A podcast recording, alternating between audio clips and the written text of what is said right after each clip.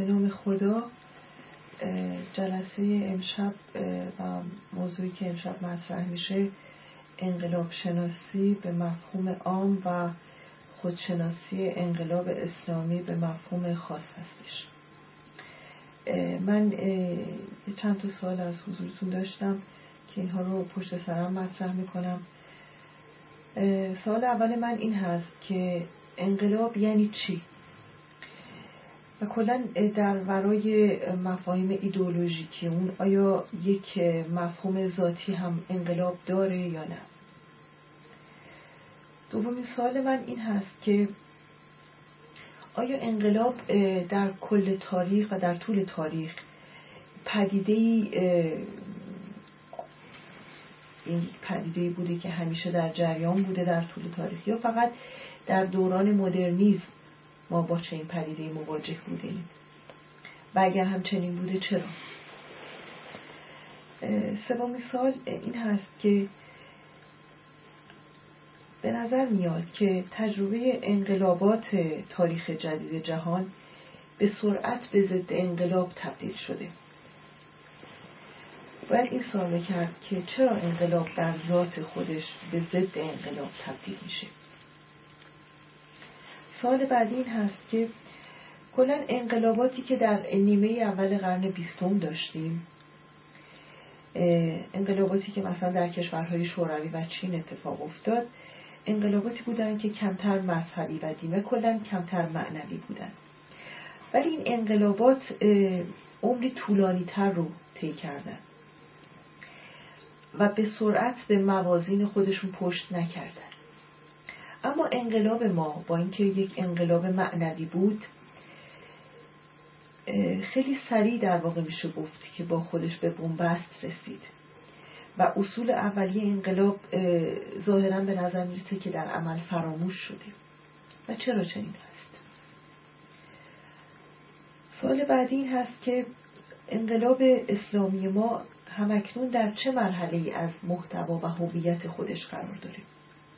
آیا باید واقعا این انقلاب رو از دست رفته دونست؟ و یا امیدی به احیای مجدد این انقلاب هست یا نه؟ و اگر هست چگونه؟ و آخرین سالی که دارم از شما این هست که کلا ارکان ذاتی هر انقلابی چه چیزی است؟ و انقلاب اسلامی ما به عنوان یک انقلاب ویژه بر چه ارکانی پدید اومد؟ و اصلا چه شد که انقلاب شد در کشور ما؟ خیلی متشکرم. این توضیحات رو بفرمایید.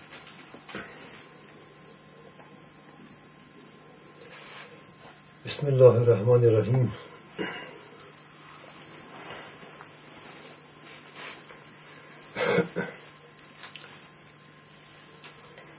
باز طبق معمول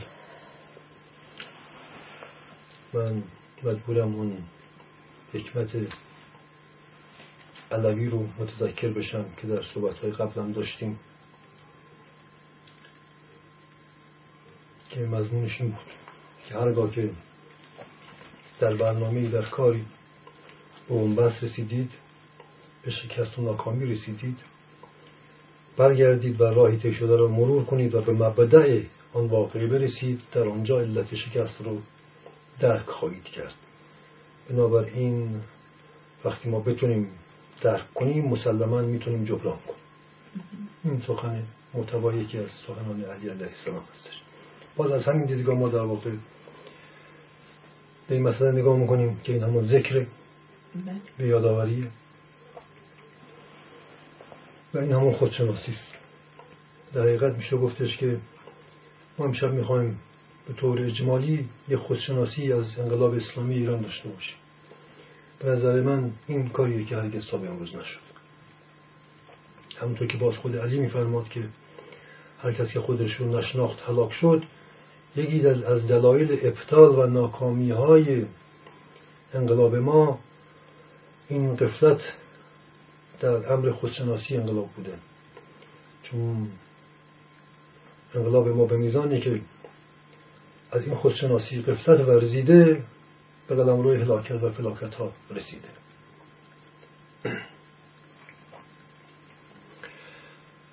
سوالی است.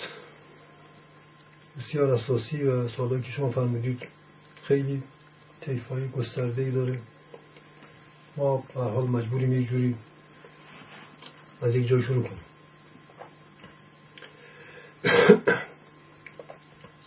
انقلاب خود واژه انقلاب در زبان اروپایی رولوشن گفته میشه که از پیشوند re هست با مفهوم تکرار تجدید و ریشه اصلی این لغت از ولو یعنی گردش حرکت چرخشه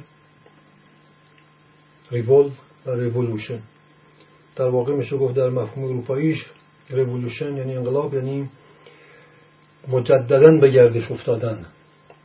چرخش دوباره حرکت دوباره. این مفهوم لفظی و تعبیلی و هرمونتیکی واژه انقلاب در زبان اروپایی است.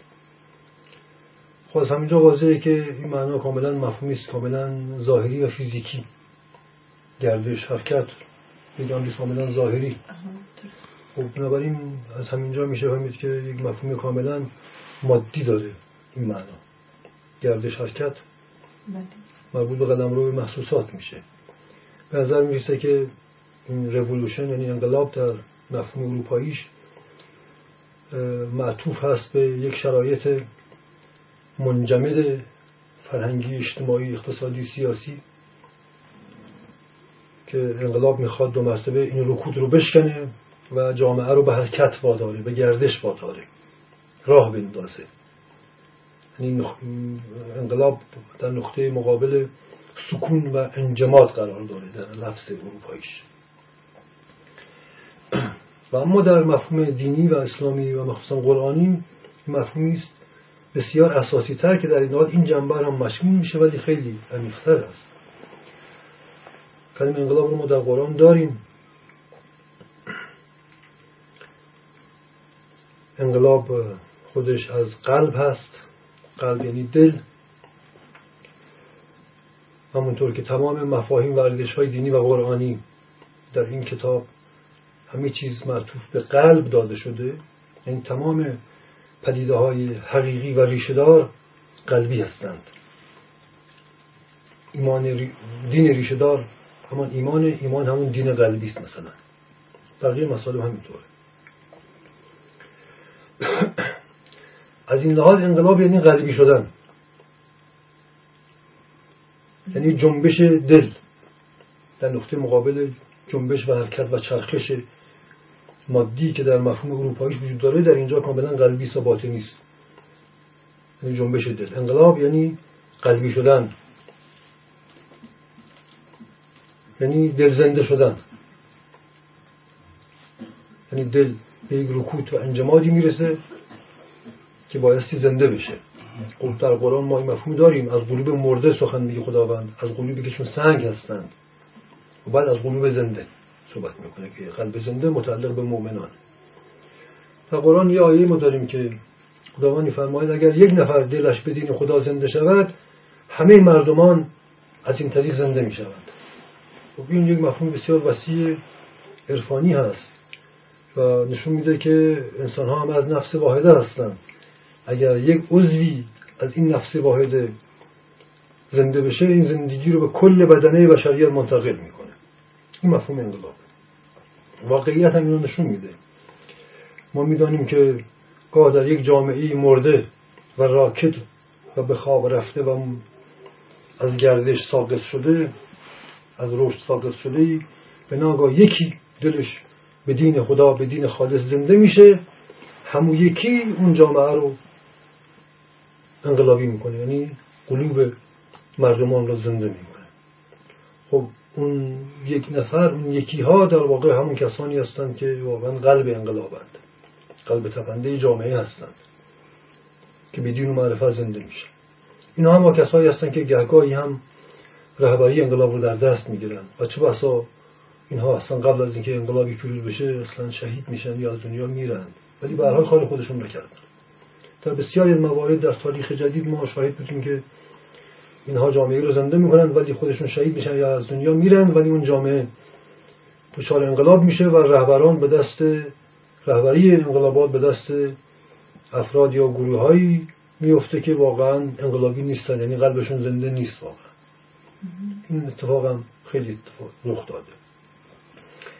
این سوالی که فرمودید که چرا انقلابات به نظر مثل سری ضد انقلاب میشند یک دلیلش همینه. یعنی رهبری انقلاب به دست آن کسانی که انقلاب کردن نمیفته یا اونا از دنیا میرن یا خود کنار می‌کشن یا اصلا ترک میشن و رهبری انقلاب به دست کسانی میفته که انقلابی نیستند یعنی قلبی نیستند. این بله. یک دلیل باطنیش در قرآن باز در سوره شعرا در یکی دو سه آیه پایان این سوره ما وصفی در مورد شاعران داریم که به انقلاب منجر میشه.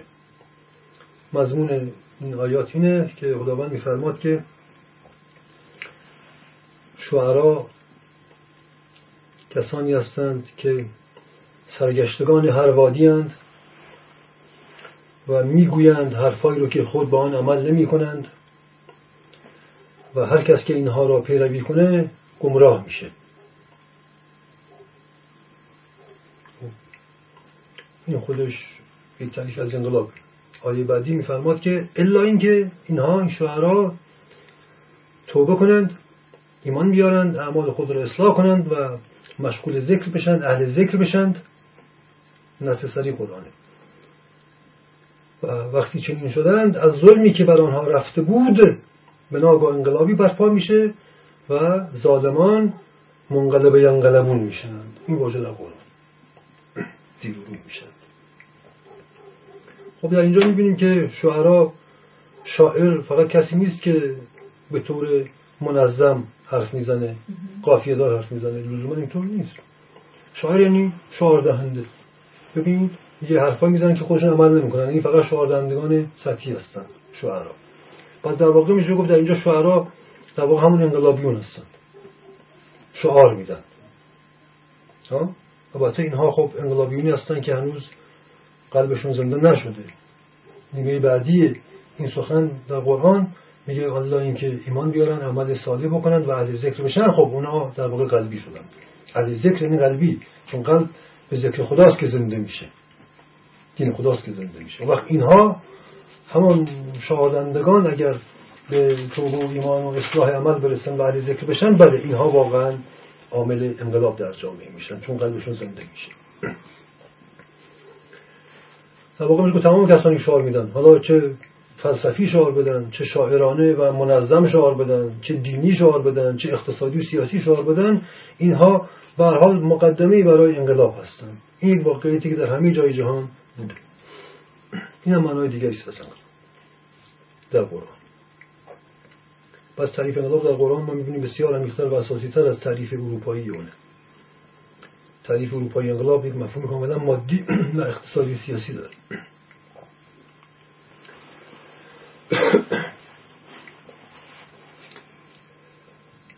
خب حالا اگر سال بعدی شما که چرا انقلابات به این صورت طبیعی به ضد انقلاب میشن یک دلیلش رو هست کردم خدمت شما حالا اینکه چرا انقلاب اسلامی ما به نظر مثل سریعتر از انقلابات دیگر در ماهیت خودش گرایشات ضد انقلابی پیدا کرد خب باستی همون موضوع بحث امشب ماست. ولی در یک کلام مختصر مفید میشه گفت به میزانی که انقلاب ما معنوی تر بود قلبی تر بود ریشه تر و ذاتی تر بود و به میزانی که حق این معنویت ادا نشد و پیروان انقلاب و کلا مردمان و ایدولوگ های انقلاب این اصول رو فراموش کردند و به مسائل ظاهری و دنیوی گرایش پیدا کردند سریعتر انقلاب ما مواجه با بنبستا شد.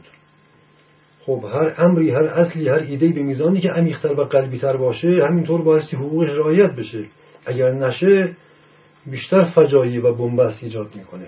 اگر انقلاباتی مثل روسیه و چین و دیگر کشورها انقلاباتی که سطحی تر بودن به نظر میسه عمر بیشتری داشتن چون اینها ذاتا عمق کمتری داشتن و اصلا در آگاهی خودشون هم اصولا اهدافی دنیوی و مادی و اقتصادی سیاسی داشتن. لذا به همین دلیل عمر ظاهری بیشتری هم تونستن داشته باشد این واضح این از یک لحاظ بر یک قوت و ویژگی انقلاب ماست و از یک لحاظ ضعف این انقلاب ما رو نشون میده. ببین هم خیرش هم شرش. از اونها در مورد اونها هم می‌تونه. خب ببینید واقعا مسئله خودشناسی کم صحبت نکردیم ما. امروزه حتی نظام های واقعا ظالمانه حتی نظام های غیر ایدولوژیکی و غیر معنوی هم هر چند وقتی بار برای بقای خودشون مجبورن که یک برآورد و یک خودشناسی ایدولوژیکی بکنند تا بتونن استمرار داشته باشن. حتی امریکا که غیر ایدولوژیکی ترین نظام هاست ایدولوژی هم که اگه داره ایدولوژیش بیهویتی است فقط. می‌بینیم که هر چند وقت بار مخصوصا در دههای اخیر برای بقای خودش سعی کرده خودش ایدولوژیکی تر کنه. امروزه این دهه اخیر خود همین حکومت بوش رو ما نگاه کنیم تا چدی برای اولین بار میشه بعد از چندین دهه سعی کرده ایدولوژیکی عمل کنه. برای بقای خودشون ایدولوژیکی باشن برآورد ایدولوژیکی کنن. همین این مسئله تروریسم رو ایشون علم کرد و اینکه آقا جنگ صلیبی برپا شده ببینید سعی کرد ایدولوژیکی کنه تا بتونه اول قدرتی خودش در دنیا استمرار بده. متاسفانه ما که ایدولوژیکی هستیم ذاتا از این لحاظ از اون عقبتریم. ما می‌دونیم که در دهه هفتاد کل امپریالیزم پس پرده امریکا به یک رجعت ایدولوژیکی رسید که تمام نخبگان علمی فلسفی خودش رو جمع کرد در یک اتحادیه علمی فرهنگی که اسمش کمیسیون سجانبه بود. که در رأسش راکفلر قرار داشت و اینها اومدن بقای ست ساله آینده امپریالیسم آمریکا رو از ایدولوژیکی فلسفی مورد بحث قرار دادن. از تمام نخبگان در سراسر جهان استفاده کردند و یک اتحادیه امپریالیستی کمونیستی سیونیستی پدید آوردن با دهها دکتریان ایدولوژیکی که الان نزدیک سی ساله دارن اون دکتریان ها رو به اجرا در میارن که این مدلات اخیر نظم نوین جهانی و این پروژه هایی که دست بوش داره اجرا میشه بخشای از همان دکتریان های ایدولوژیکی هستن. منطقه ایدولوژی اینا ایدولوژی کاملا امپریالیستی و استکباری است منظور اینه که اونها حتی این کار رو دارن می‌کنن ولی ما که ذاتمون ایدولوژیکی است این کار رو متاسفانه نکردیم و این یک قفلت عظیم و نابخشودنی است که ما بهش مبتلا هستیم. خود شوروی ها هم با اینکه معنویت انقلابشون بسیار سطحی بود تمام آرمان هاشون اقتصادی سیاسی تکنولوژیکی بود اینها در دهه شست نهضت تجدید نظر طلبی رو در حزب کمونیست پدید آوردن که خروشوف از رهبرانشون بود. مکتب revisionism یا نهضت تجدید نظر طلبی در کمونیسم رو پدید آوردن. در واقع میشه گفت نوعی معرفت نفس انقلابشون بود تا خودشون رو از بسته های که ها و بن‌بست که باهاش مواجه بودن نجات بدن. که این تجدید نظر طلبی تا خروشچف تا گورباچف کشیده شد و تبدیل به همچین مسائلی شد. منظور اینه که این معرفت نفس و خودشناسی انقلاب و کلا خودشناسی برای هر حکومت و هر نظامی امروزه دو ست چندان بیش از هر زمانی واجب است ما از این امر واقعا غفلت کردیم.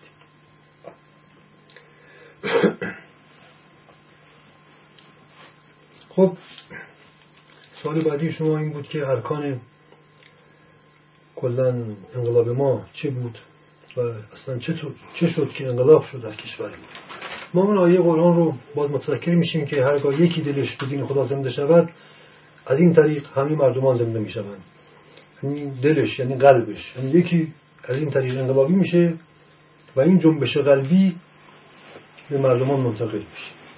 خب ما بایستی باید رجوع کنیم به سالها قبل از انقلاب. ما در سالها قبل از انقلاب در دو دهه قبل از انقلاب انسانهایی در جامعه ما پدید اومدن که انسانهای دل شده و قلبی بودند و اینها ارکان انقلاب هستند. افراد. ببین ما از افراد صحبت می‌کنیم. جامعه یک ایده است. جامعه واقعیت نداره. جامعه یک پدیده واحد نیست. یک موجود نیست. موجودیت های واقعی افراد بشری هستند. به میزانی که این افراد بشری به روح واحدی می‌رسند ولی در اون موقع جامعه یک پدیده واحده که بهش میگن امت. در اسلام ما بگیم امت. ببین امت پس مجموعه افراد مسلمان لزوما امت نیستن. اون مردمان مسلمانی که دارای یک رهبری زنده دل هستند که در مفهوم قرآنی اون رهبر امام گفته میشه. امام و امامت درجات داره. ما بسی اون جمع باشه. وقتی امام میگیم لزوما خود امام مطلق و امام زمان نیست. درجات امامت داریم. هر مؤمنی خود یک امامه. قلمرو به روابط اجتماعی خودشه این رو می‌دونیم همونطور که مؤمن از اسماء خداست امام هم از اسماء خداست. خب ببین مسئله کیش شخصیت هم اگه قرار اسمش گذاشته بشه بله. ما پیرو کیش شخصیت هستیم. ما معتقدیم که فرد بشری یک موجود واقعی است. جامعه لزوما یک موجود واقعی نیست. ما مثلا در این اتاق نگاه می‌کنیم در دیوار پنجره از کمد این دوربین میز قندون فنجونه خب اینا در کنار هم جمعه ولی یک موجود واحد نیست که. ولی اگر یک روح واحدی باشه همه اینها رو صاحب آن روح بکنه آنگاه آن افراد بله تبدیل به یک موجود واحد میشن. یعنی یک امت میشن. هر وقت چنین شد آن جامعه انقلابی شده. آن جامعه انقلابی شده. چون زنده شده. چون موجودی یگانه شده لذا انقلابی شده. خب ببینید در سال قبل از انقلاب کسانی پدید آمدند. انسان هایی که به دین خدا دلشان زنده شده بود یعنی انقلابی شده بودند قلبی شده بودند قلبشون زنده شده بود. و اینها بودند که به جامعه روح دمیدند جامعه را تبدیل به موجود واحد و زنده ای کردند و انقلاب شد.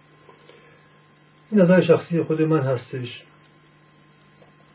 به نظر من ارکان انسانی و معنوی و قلبی انقلاب ما اساسا چهار نفر بودند.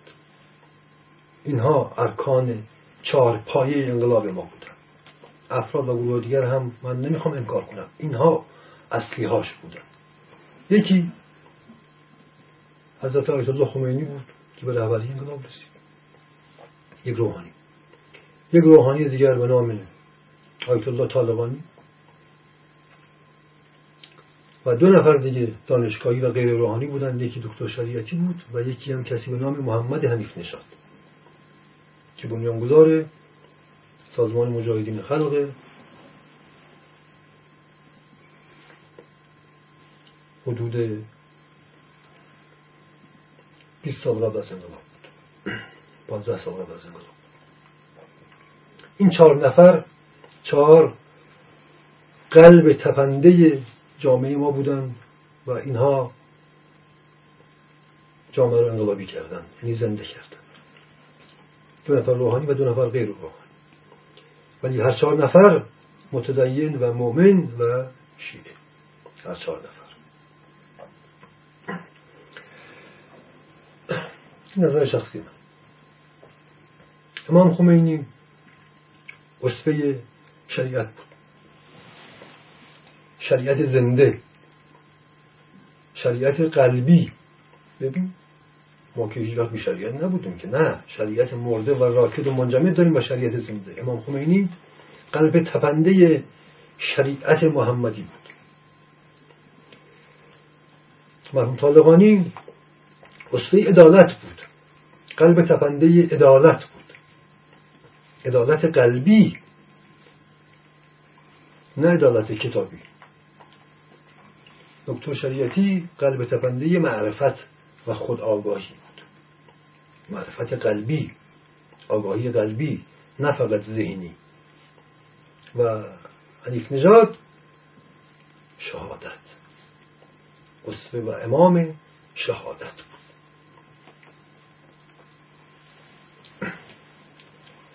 این چهار نفر در دوران خودشون با هم متحد بودند. این چهار نفر در واقع یک نفر بودند. اختلافاتی هم که اینا اگر با هم داشتن کاملا سلیقه‌ای و جزئی بود. همونطور که هر انسانی با هر انسان دیگه اختلاف دارن در اصول روحی واحد بودند و با هم دیگه کمترین اختلافی نداشتند. اینکه پیروان این چهار نفر بعدها به انحرافات به گمراهی ها به زلالت ها کشیده شدن البته که شدن پیروان رسول اکرم آن همه اصحاب چهار هزار اصحاب کبار پیامبر بعد از ولادت پیامبر اکثر قریب اتفاقشون مگه گمراه نشدن انگشت شماری فقط در دین خالص ماند. از شیعیان علی انگشت شماری فقط بر اون معرفت ماندن. ما باقی گمراه شدن بازیچه شدن فروختند این چیز طبیعیه. بنابراین ببین خود پیامبر اکثر میفرماد که امت من هفته و سه فرقه میشه که یک فرقش فقط بر دین خالص منه. ما باقی به افراد تفرید و گمراهی ها میرن. ولی هفته و تو از محمد در آمده از دین محمد. پس بگین این گمراهی ها حاصل التقاط و گمراهی محمد و دین خدا بوده. خب این حرف محمدیه این ما بس درک کن اتفاقا هر اندیشه و ایمانی به میزانی که شدیدتر عالیتر و نابتر و جهانیتر باشه شاگردان و نعزت های نابتر پدید میاره و گمراهی های پدید آمده از بطن اون هم شدیدتر و غلیظتر میشه. خود اسلام بزرگترین نمونه است.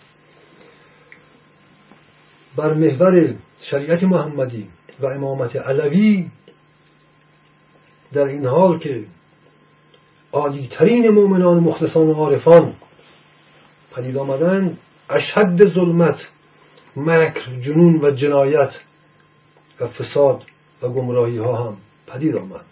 از یک طرف سلمان پدید آمد از یک طرف امر آس امر آس همونطور که سلمان انسانی استثنایی است. امر آس هم در مکر و شیطنت. واقعا در تاریخ بشر رو دست نداره. امر آس شناسی. چیز عجیبیه واقعا.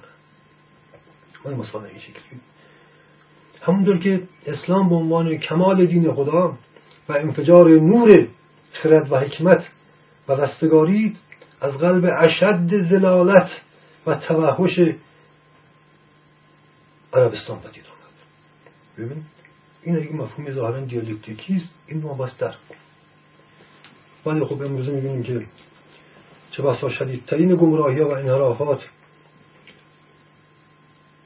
و از انقلاب و در یک دو دهه اخیر از میان پیروان امام خمینی پدید آمدند. ما می‌بینیم خیلی از کسانی که پیرو خط امام بودن دانشجویان خط امام اینها ما می‌بینیم که امروزه به چه هلاکت و هلاکتی افتادن همینطور بسیاری از پیروان شریعتی همینطور بسیاری پیروان حریف نجات در جریان مجاهدین خلق داستان ها که همه شاهد هستیم. ببینید پس اینها اگر ما بگیم که آقا این حرافاتی که از اینها پدید آمد حاصل التقاط و کفر خود اینها بود این واقعا یک حرفیز با جاهلانه و حرفیز ناحق نابخردانه. این تومت ها رو بسیاری زدند و این خودش یکی از بزرگترین آفت هایی بود که این ارکان انقلاب رو بمباران کرد. لجن کشید. اینها نعیم های انقلاب بودند نعمت های انقلاب بودند قلب های انقلاب بودند. به میزانی که این نعمت ها رو گروه ها افراد و مردمان آگاه و ناخودآگاه به لجن کشیدند تهمت زدند در واقع انقلاب ما رو به ظلمت کشند و اصول فراموش شد. گمراهی و نهزت ضد انقلاب از بطن انقلاب پدید به که به این ارکان تهمت زده شد. این یادمون باشه. من سوال داشتیم خیلی ممنون. من البته می‌خواستم شما یکی از سوالات من هنوز پاسخ ندادیم من دو مرتبه تکرار می‌کنم. سوالی که در مورد اینکه انقلاب یا پدیده بود در طول تاریخ یا اینکه در دوران مدرنیسم به وجود اومد. این سوال من بود که دو مرتبه تکرار کردم. دو تا سوال دیگه هم داشتم در باب این صحبت های شما. خب به نظر می‌رسه که وقتی که همطور که گفتین هر انقلابی به میزانی که یک فرد یا افرادی منقلب میشن این انقلاب رو به جامعه و یا منتقل می‌کنند و این افراد افراد جامعه رو به یک وحدتی میرسونند و جامعه انقلابی ایجاد میشه. خب همطور که گفتین به نظر میاد که هر انقلابی با شعار آغاز میشه. بله.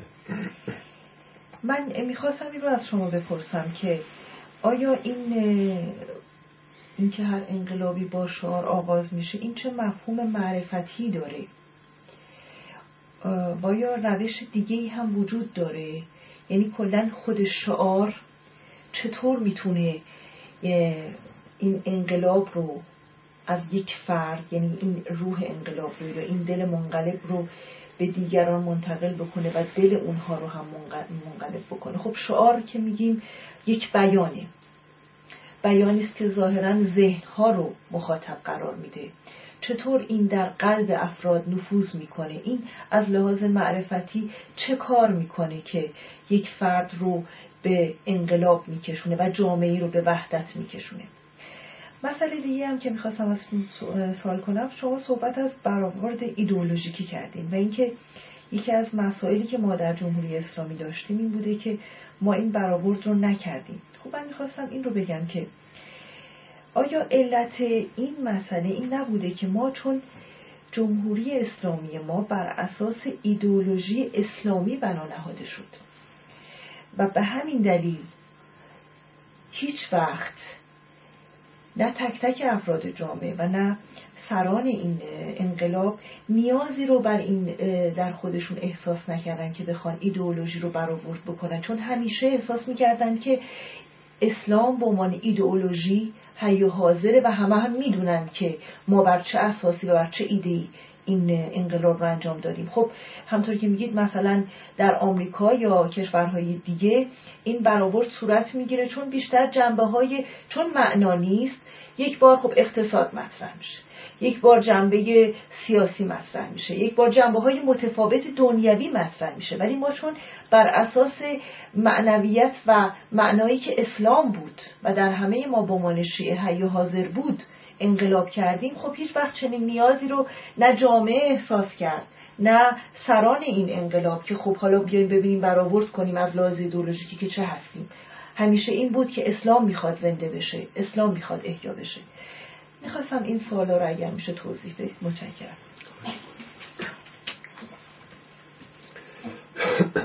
ببینید از قدیم گفتند آنچه که از دل براید لاجرم بر دل میشه. بله. حرفایی که امام خمینی از قبل از انقلاب تر می‌کردن مگه حرف جدیدی بود؟ مطلقا. ابدا. ایشون 15 سال در تبعید بود. صداش مگه به گوش کیا می‌رسید؟ بله. به گوش افرادی انگشتمار می‌رسید. بله. نه منبر داشت ایشون نه بلنگو داشت نه حتی رادیو داشت. چهار تا آدم جمع میشونن یه رادیو برای خودشون درست می‌کردن ایشون حتی همین را نداشت. ایشون از شریعت محمدی حرف می‌زد. هیچ حرفی جدید زد یک کلام ایشون حرفی جدید نزد. آیت الله صادقانی از عدالت صحبت می‌کرد. عدالت حرف جدیدی بود. خیلی داختر از اون از این حرفا رو کمونیستا بیشتر می‌زدن. درسته؟ یکی از خود آگاهی صحبت می‌کرد. آیا این حرفی جدیدی بود؟ حنیف نجات مکتب اصالت شهادت رو بنیان گذاری کرد. حنیف نجات میگفتش که رهبران بایستی خون بدن با این خون مردم بیدار میشند. مکتب اصالت مبارزه مسلحانه و جنگای شریکی بر این اساس بود که ایشون پیریزی کرد و تازه سازمان های مارکسیستی بعدا از ایشون تقلید کردن بعدا پدید اومدن سازمان های چریکی مارکسیستی. ایشون 5 سال زودتر این مکتب و این سازمان رو بنا نهاده بود و پاکترین مؤمنان رو جذب خودش کرده بود. اینا هم منطقی هیچ حرف جدیدی نزدند. ولی این حرف از قلبه های زنده در آمد از قلبه های زنده در آمد لذا بر قلوبی که چون سنگ بود اثر کرد و قول قرآن میگه قلوب مرد اکثر مردمان چون سنگ است ولی همین سنگ به ناگاه می‌بینی منفجر میشه و نهرهای آب جاری میشه. انقلاب مستاق این کلام خداست. نوری که از قلب آنها در آمد به صورت کلام و شعار قلب های سنگی توده هایی که در تاریخ فسیل شده بودن رو هدف قرار گرفت و نهرهای آب جوشید. تفاوت شعارها از همینجا ولی اینکه این شعار رو کی بده؟ دکتر شریعتی چه گفت مگه؟ سخنان دینیش که همون بود که انقلاب کرد سخنان جامعه شناسی شریعتی کمترین اثری در انقلاب نذاشت. حرف اساسیش این بود. حضرت زینب امام حسین امام علی ابوذر سلمان. حضرت فاطمه یک کلام حرف جدید یه متن نزد ببین پس بستگی داره که این حرف کی بزنه ایشون با یک قلب زنده و عاشق سخن گفت لذا پیام رو رسوند به مردمان با قلوب مردمان رسوند مردمان رو قلبی کرد انقلابی کرد شهادت مگه مطلب حرف جدید بوده مگه نخیر فقط برای ما شیعیان نه. نه برای ما شیعیان جز اصول دین ماست شهادت. ولی حنیف نجات چون این رو گفت چون دارای قلبی زنده بود این شهادت حق شهادت به قلوب جوانان رسوخ کرد و اون همه جوان عاشق پدید آورد. همه چیز هم. نکته دیگری که مترس کنم الان من متوجه شدم این چهار نفری رو که من خودم اینها رو امامان انقلاب و ارکان انقلاب نامیدن هر چهار تاشون روستازاده بودند. خیلی جالب این مطلب مستاق قرآنه. در کدام سوره است. خداوند فرماد که همواره رسولان و منجیان و مسلحین از قراها برمیخیزند. از قراها از دهات. حریف نژاد یک روستازاده آذربایجانی بود. شریعتی یک روستازاده خراسانی بود. طالبانی مشخص امام خمینی مشخص. همه اینا قرازاده بودن دهاتی بودن و عجیب بوده انگار هرگز از شهرهای بزرگ انگار خود پیامبران هم همه همینطور بودن. این خودش یک راز قابل تفکری است. خب حالا صحبتمون رو به قدم رو دیگری برسونیم. مفهوم دیگر انقلاب همون قیام کردنه. برپا شدن. این هم صورت دیگری آدمی که خوابیده قیام می‌کنه بر میخیزه رستاخیز. خب در عربی انقلاب مترادف با واژه بحث شده در میان عرب. بحث بحث از بیست دیگه خیزش بیداری. خب. این که فرمودید که آیا قیامت این انقلابات مختص این عصر یا در تاریخ بوده؟ البته که در تاریخ بوده. انبیاء الهی نخستین انقلابیون جهان بودن به این معنا که ما گفتیم. ولی قرنها بود که انگار به نظر میسید عمر انقلابات تمام شده. تا به عصر جدید و مدرنیزم رسیدیم. دیگه این عصر دیگه فقط عصر انقلابات بود. این صد سال اخیر جامعه نبود که دچار انقلاب نشده باشه. خب این از ویژگی های معنای قیامت از دیدگاه قرآنی که ما در صحبت های قبل داشتیم. قیامت در قرآن گفتیم یعنی برون افکنی نفس آشکار شدن نهان خب در این حال در هر انقلابی ما می‌بینیم که باطن افراد و جوامع برون افکنی میشه. تمام اون عقده ها آرمان ها آن ظلم هایی که برها شده بود برون افکنی میشه. تمام نهره ها آشکار میشه. نفس به صدا در میاد و به فعل در میاد. تمام طبقات در هم کوبیده شده نفس تمام ملت ها همینطور بودن.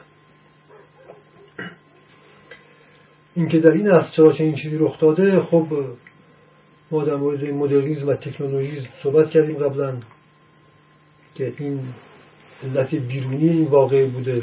خود تکنولوژی رو ما قبلا معنی کردیم یعنی برون افکنی تکنولوژی از بیرون باعث برون افکنی نفس انسان شده. خب اینها این صحبت ما قبلا داشتیم اینجا دیگه. زیاد روش صحبت نمی کنیم. اینها مفاهیم دیگر علل, های دیگری هستند که زمینه انقلاب بودند و قرن بیستم رو به قرن انقلاب کردند یک جنبه از برون افکنی برون افکنی آرمان هاست. مدینه های فاضله آرزوهای گم شده است. خب قرن بیستم قرن بیان آرزوها و آرمان ها بوده و بشر طلب بهشت می‌کرده. از یک طرف دوزخ تکنولوژی از طرف دیگر ظلم امپریالیزم که اشد ظلم هاست ظلم فکری فرهنگی روانی اقتصادی سیاسی اینها چنان فشاری بر بشریت آورد از بیرون تا بشر در درون به ناگاه منفجر شد. مثل یک فنری که بهش فشار بدی فشار بدی به ناگاه پرش می‌کنه. خب این هم جنبه های دیگری از این مسئله است. اگر قرنی بیستون قرن انقلابات بود یک دلیلش اینه که برای قرن دوزخ تکنولوژی و قرن اشد استثمار و ستم و استکبار به صورت استکبار جهانی بوده. برای همین امروز انقلابات هر انقلابی انقلابی جهانی محسوب میشه. و برای همینه که تمام انقلاب شناسان اینقدر معتقد بودن که هیچ کشوری نمی‌تونه انقلاب خودش رو در حریم مرزهای خودش حفظ کنه. بایستی جهانی بشه. این یک واقعیت دیگه است در این شکلی نیست. چرا برای اینکه امروز هر انسانی جهانی است. این دهگده جهانی که میگن این واقعیت